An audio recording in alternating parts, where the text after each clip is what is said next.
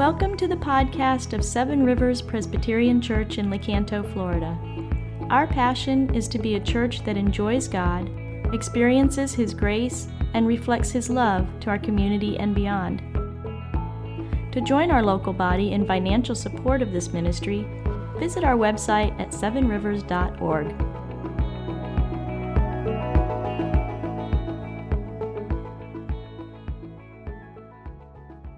We are in our series on the Westminster Confession of Faith. It's a summary teaching of the Christian faith, uh, systematic theology. And if you want to read or get a copy of the Westminster Confession of Faith, it's actually public domain online. But if you would like a book, uh, they are free in the bookstore, and we still have some copies uh, left if you want to snag one. And this morning, um, last week, we looked at, Ray looked at chapter 6 of the confession, which was the fall, man's rebellion. He talked about how last week that we, we punched God in the face, and it created this incredible brokenness and distance um, in, in the relationship with God. This morning, we're going to look at covenant, chapters 7 and 8. So if you're willing and able, why don't you stand? Going to read from uh, Jeremiah chapter 31. This is God's word. Behold, the days are coming, declares the Lord, when I will make a new covenant with the house of Israel and the house of Judah. Not like the covenant that I made with their fathers on the day when I took them by the hand to bring them out of the land of Egypt my covenant that they broke, though I was their husband, declares the Lord. For this is the covenant that I will make with the house of Israel after those days, declares the Lord. I will put my law within them, I will write it on their hearts, and I will be their God, and they shall be my people. And no longer shall each one teach his neighbor and each his brother, saying, Know the Lord for they will know me, from the least of them to the greatest, declares the Lord. For I will forgive their iniquity, and I will remember their sins no more. This is God's word, and every part of it is true. And He gives it to us because He loves us. You may be seated.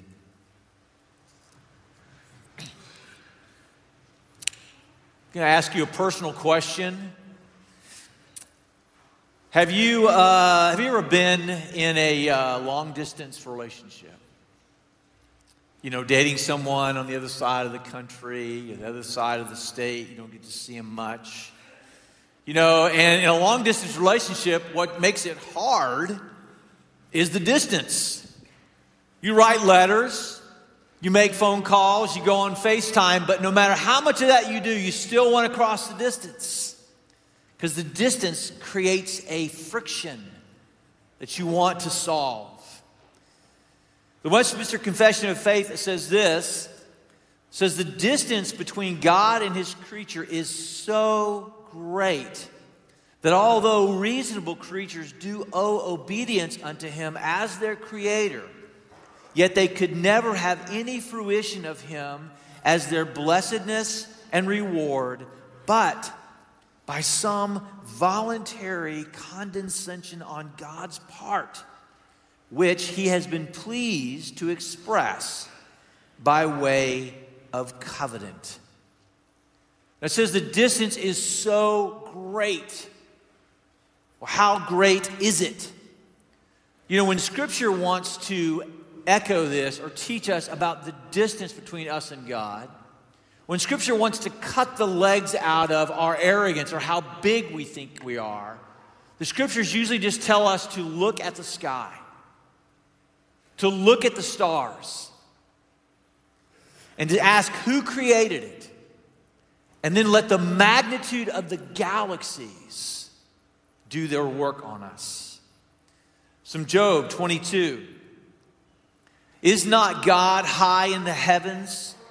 See the highest stars, how lofty they are. Psalm 8 When I look at the heavens and the work of your fingers, the moon and the stars which you have set in place, what is man that you are mindful of him? I tell you what, let's just go back to eighth grade science, okay? All right, look at this. There's all the planets. Notice how large Jupiter is. Look at Earth compared to Jupiter. All right, next slide. There's the sun. Look at Jupiter, the comparison. And then look at Earth. Earth is a little dot. All right, next one. Arcturus. It's not even the largest star that we know of. Look at Jupiter. It's just one pixel. And what's missing? Earth is invisible at this scale. You're invisible from the heavens. You're not even a speck on a speck. So, all of our achievements, all of our boasting, all of our kingdoms cannot even be seen from out there. I mean, this is kind of a dropping your jaw kind of thing. Are you kidding me? Scripture mentions the physical distance to illustrate the real distance between a holy and powerful God, our Creator, and our, our rebellious, His rebellious creatures. And the confession says this that God condescends to make a covenant with us, to make a covenant relationship. Can I just ask the obvious question? Why bother? Why bother with, with creatures that are basically invisible, who are polluted and foul and rebellious and arrogant? Why bother? I mean, who cares? The confession says that God was pleased to do so. That, that, it, that it came out of his joy. You see, God, in his essence, is covenant. One God in three persons, a covenant relationship in the Trinity, experiencing joy and love constantly so the fact that God condescended, that God crossed the distance, was because it was an overflow of joy from the Trinity that spilled over to make a covenant relationship with us. Dane Ortlund says this He says, When we speak of God's heart, what pleased him, we are not so much speaking of one attribute alongside others we are asking who he most deeply is, what pours out of him most naturally. So, what pours out of God most naturally? Pours out of him. Covenant relationship out of the Trinity. So, first, covenant defined. What is this? Four times in this passage, covenant appears. This is the longest Old Testament passage that is quoted in the New Testament in its entirety. It's also referenced nine times in the New Testament. He says, A time is coming when I will make a new covenant. So, all through the Bible, God only relates to us through covenants. Now, a covenant is a bond which creates a particular kind of relationship. It is a relationship that, on the one hand, it is more intimate and it is more personal than a legal relationship.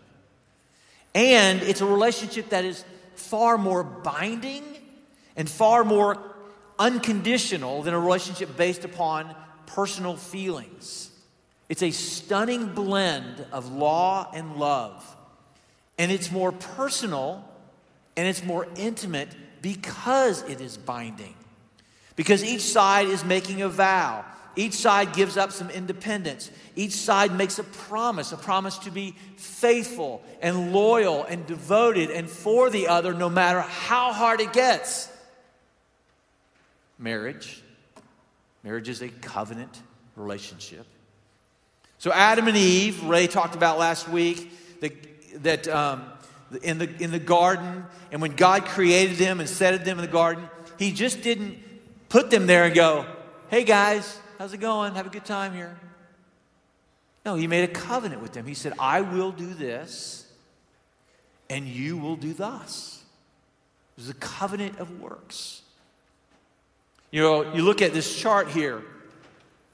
This is a, a, representation of all the covenants. You see Adam and Noah and Abraham and Moses and David and, and all coming to Christ. They're all building upon one another. There's, there's continuous flow. The covenants do not replace themselves, they build towards this climax in Christ. And really, there's just basically two covenants the covenant of works, law, and the covenant of grace. And both of them continue through the whole of Scripture law and love. All of them are a personal bond with God with promised blessings and given conditions. Now, covenants show us that God is not cardboard, He's not one dimensional. Some people mistakenly characterize God as uh, that God's a lawgiver, he, you know, moral absolutes, and that you better keep the rules or God is going to smite you. Watch it, boy. I'm going to get you. Don't you step out of line. That's legalism. Other people characterize God as just being all love. Yeah, God loves everybody. It doesn't matter how you live, there's no real requirements. God's just love, He's just a good feeling. That's relativism, that's cardboard. The covenant shows us that God is full law and full love. And God's covenant relationship is not like it's not like a relationship between a police officer and a would-be offender. God is not a parole officer. In fact, in this passage that we read, it says that they broke the covenant that God had with them. And the very first thing out of God's mouth is to say, I was their husband. So you can summarize the history of God's covenant relationship with his people by, by this a groom pursuing a bad bride. Or you could summarize it with this video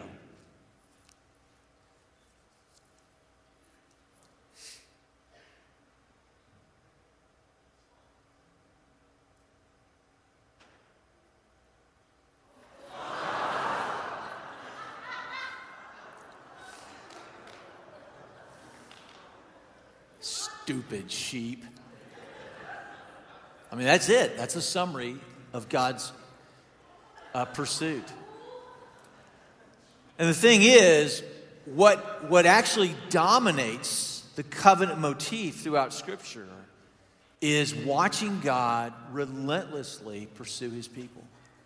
Nine times in this passage, it's in the first person. I will make I made, I took them, I was, I will, I will write, I will be their God, I will forgive, I will remember. God just echoes this, this relentless pursuit of this groom pursuing his bad bride. During the Vietnam War, there was a young soldier who was missing in action. And his family back in the States could not get any information on it through the official channels. And so his older brother, without hesitation, jumped on a plane, flew to Vietnam, and began to search the battlefields and the jungles looking for his lost brother. He was not military. And despite all the dangers of being on a battlefield and crossing through all the jungles and stuff, he was never hurt. And both sides had so much respect for him and his quest and the way he carried it out, his determination, his relentless pursuit, that he simply became known as the brother. Our covenant God is simply known as the husband who will cross any distance.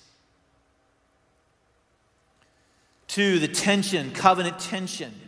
Now, the new covenant here in Jeremiah it's, it's presented to us as, as solving a problem, um, resolving a tension. And the tension is alluded to here. He says, I will make a new covenant. It will not be like the covenant I made with my forefathers. Now, if you read the Bible, this puzzle will be presented to you. There's times in the Bible where it says things like this where God says, You have to obey me fully. You must keep my covenant. And if you don't, I will cast you off, I will reject you. Like Exodus 19 if you obey me fully and keep my covenant, then you will be my treasured possession. If you obey me fully, it looks like the covenant is completely conditional. But then there's other times in the Bible where it says things like this God says to Israel, I will never reject you, I will never break the covenant, I will never cast you off. I will always come after you no matter how bad it gets. So, which is it? Is your relationship with God conditional or unconditional? Is it based on law or is it based on love? Which is it? That's the tension. This is the big question. And if you read the Bible, you see it.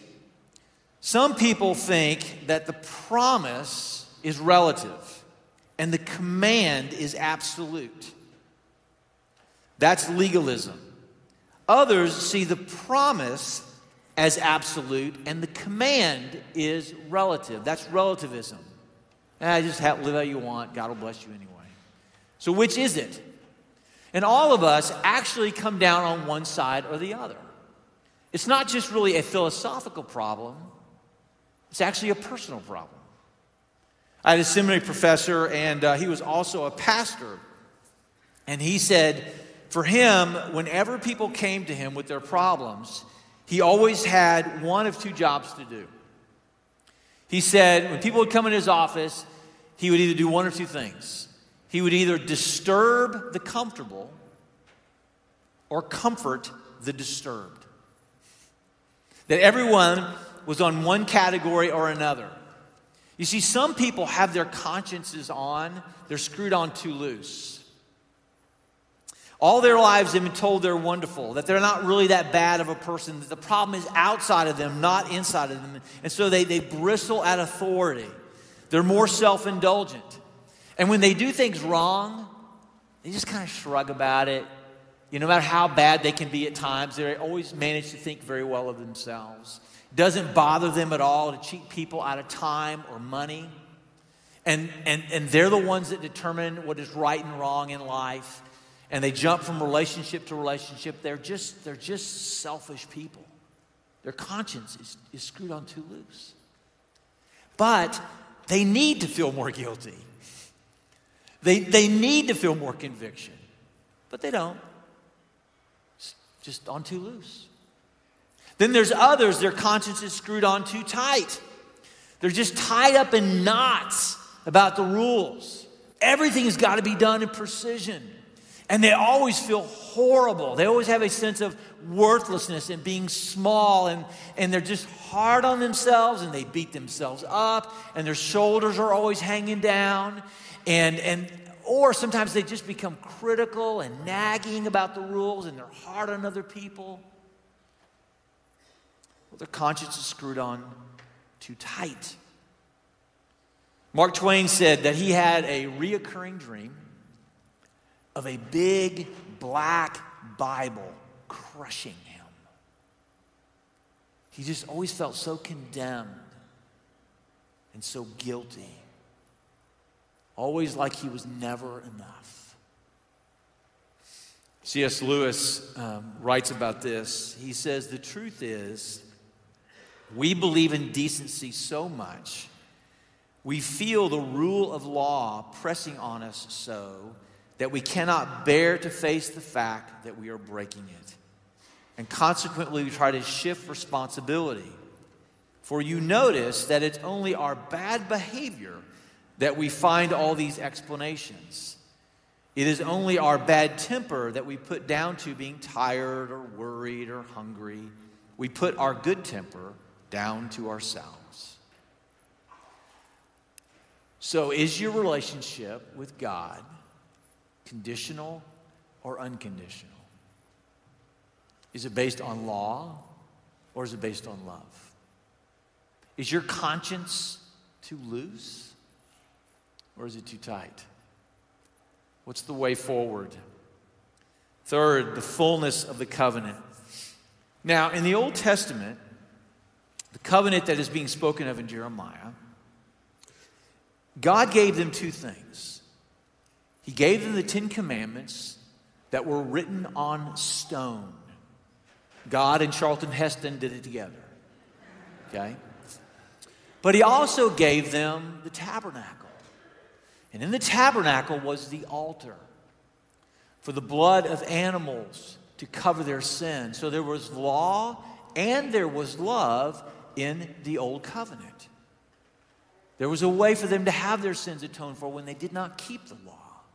So this law and love was present. Then it says they broke the covenant. They did not keep the commandments, but they also stopped making sacrifices and offerings. They stopped repenting. They stopped asking for forgiveness. So, what does God do? He comes after them. Even though He said He would cast them off, He comes after them. He pursues them. So, is it conditional or unconditional? Now, the new covenant mentioned here. The new covenant has law. He says, I will put my law in them in their minds, I will write it on their hearts. The law that once pressed on the outside is now going to press them on the inside. It's going to come from their hearts. So they're going to have a new ability and a new desire to want to obey the law. They can and they'll want to obey it from their heart. But also in the new covenant, there's love. There's not going to be any more need for ongoing sacrifices because he says to them, I will remember your sins no more. There'll be a new experience of love that empowers you to obey, something like they did not know in the old covenant. Now, remember when you were young and in love? And when you're young and you fall in love, the demands of love don't bother you. You delight to meet the demands of love, not from a sense of duty, but a sense of from inward delight. You're moved towards them. 1987, this movie came out called The Princess Bride. It was almost like a cultic type film because uh, the Jones family, we could quote almost the whole film. It's a hilarious movie, right? It, well, you'll see it this weekend. You'll need to watch it. But the movie begins like this A young girl lives on the family farm, and her family owns the farm, and this young man works for them. And she's always telling him what to do. She calls him farm boy. Farm boy, do this. Farm boy, do that. She's giving him these, all these commands, are bossing him around all the time, telling him what to do. But what's interesting is every time she tells him what to do, he responds to her the same way as you wish. As you wish. And what we learn is that when he said, as you wish, he was really telling her that he was in love with her. You see, the commands, the demands came from the inside, they came from delight for him. So, because of the new covenant, love is going to be inside you. You'll want God's correction. You'll want His law. You'll want His conviction. It'd be like a strength coach or a physical therapist. You treasure the correction, the coaching, the command to forgive, the command to worship, the command to reconcile, the command to repent, the command to be generous, the command to walk humbly before God. And so that when God gives you something to do, He tells you something to do in His Word, you respond saying, as you wish. Your kingdom come, your will be done. Carla Harding says this. She says, Right beliefs are insufficient. Right beliefs and right action are also insufficient. It's the transformation of our desires, the inner orientation of our hearts, tied with belief and action, that are the demonstrations of a life of God within us. As you wish. So, law and love coming together in the new covenant, but how does this happen? Now, if you read the Bible, one of the most reoccurring phrases that is always attached to covenant theology, covenant reading of the Bible, is that God says this He says, I will be your God, and you will be my people. Uh, that's really strong language. I will be yours. If somebody comes to you and says, I will be yours, I want to be yours, it means they're going to, they're going to give up independence. They're going to say, I'm for you, I'm putting your interests first. Now, when it says here, we will be his people, we go, okay, that makes sense. Because we owe everything to God. He's our creator, He made us.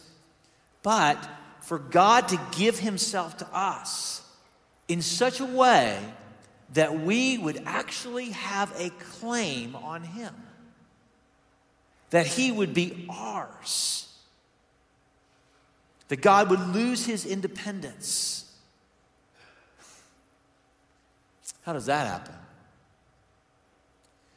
Well, at the Last Supper, Jesus says this. He's quoting Jeremiah. He says, This cup, this cup is the new covenant in my blood. Now, the disciples would immediately have gone, That's, that's right from the words of Jeremiah. And Jesus was telling them, It's coming true tonight. My death, my blood, not the blood of goats, like the Old Testament, is going to bring together law and love in a whole new way. That my death is going to bring about a more loving, a more binding, a more transforming covenant relationship. And the Apostle Paul tells us exactly how this happened using covenant understanding. He says, Christ redeemed us from the curse of the law by becoming a curse for us. That Jesus obeyed the covenant law perfectly as a human, and he took the curse for us not obeying the condition law and love in fullness. And he gives us the blessing of the Holy Spirit. Jesus obeyed perfectly as a human, he was our mediator. So, class, is God's relationship with you conditional or unconditional?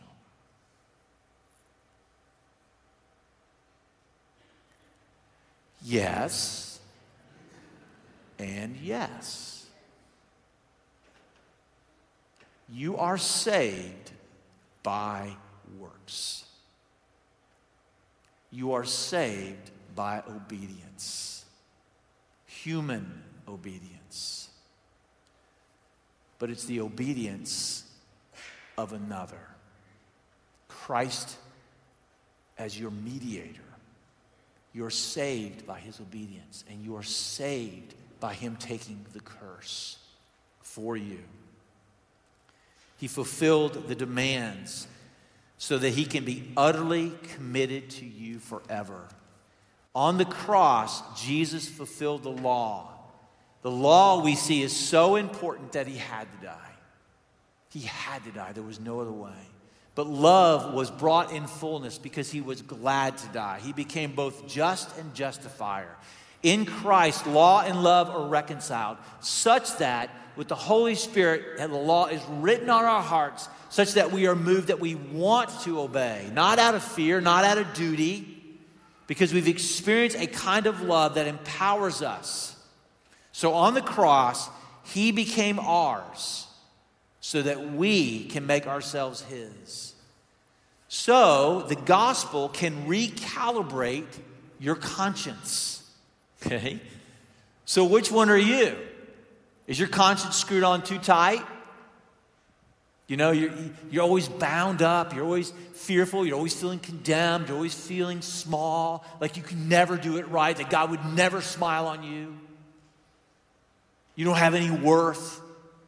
You're always trying to prove yourself. Your conscience is too tight. Everybody else is doing stuff wrong. Or is your conscience too loose?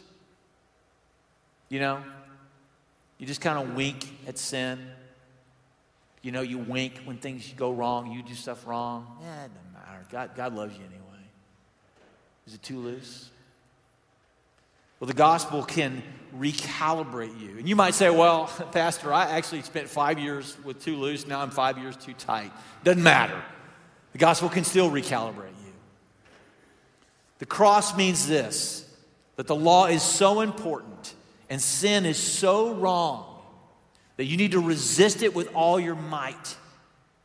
But when you see Jesus dying for you on the cross, you understand he is so committed to you that when you fail, law and, and love in its fullness. Now, Martin Luther, um, he was known uh, for his conscience problems. His conscience was on too tight. As a monk, he always worked harder than any of the other monks in acts of service. He always stayed praying longer. He always did more study. He was always beating everybody. But at the end of the day, he still felt condemnation. He still had self loathing. He still felt so guilty. And he'd wake up the next day he would try even harder. He was exhausting himself and he was exhausting to everyone else as well. It was on too tight. But when the gospel came home to Martin Luther, he wrote a conversation to his conscience about law and love. Here's what he wrote Know your place, O law. Condemn me not, for I have the righteousness of Christ. Know your boundaries. Do not try to climb into my conscience and condemn me. My conscience is a lady and a queen.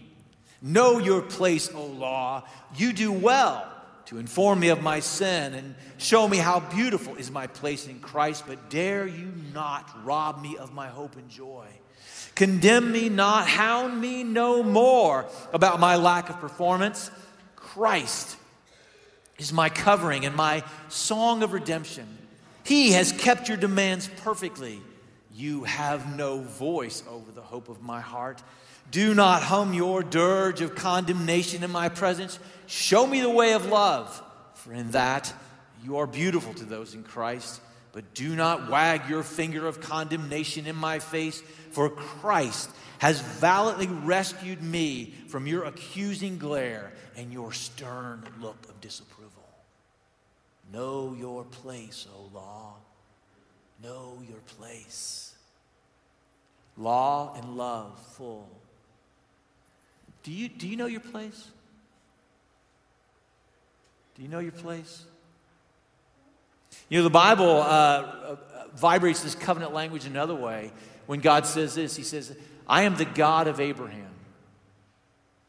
I am the God of Isaac. I am the God of Jacob. God is self identifying himself with them, naming himself with them that, that he belongs to them. I am the God of Adam Jones. It almost sounds irreverent, doesn't it? That God would self identify with me. That I have a claim on God. He's mine. I'm in possession of Him. And He is in possession of me. So, you know what that means? It means you can't live your life the way you want. You cannot live your life the way you want. You get to live your life the way you love. He has written it on your heart. You belong to God. You do not belong to yourself. But you love to belong to Him. That's your place in the covenant.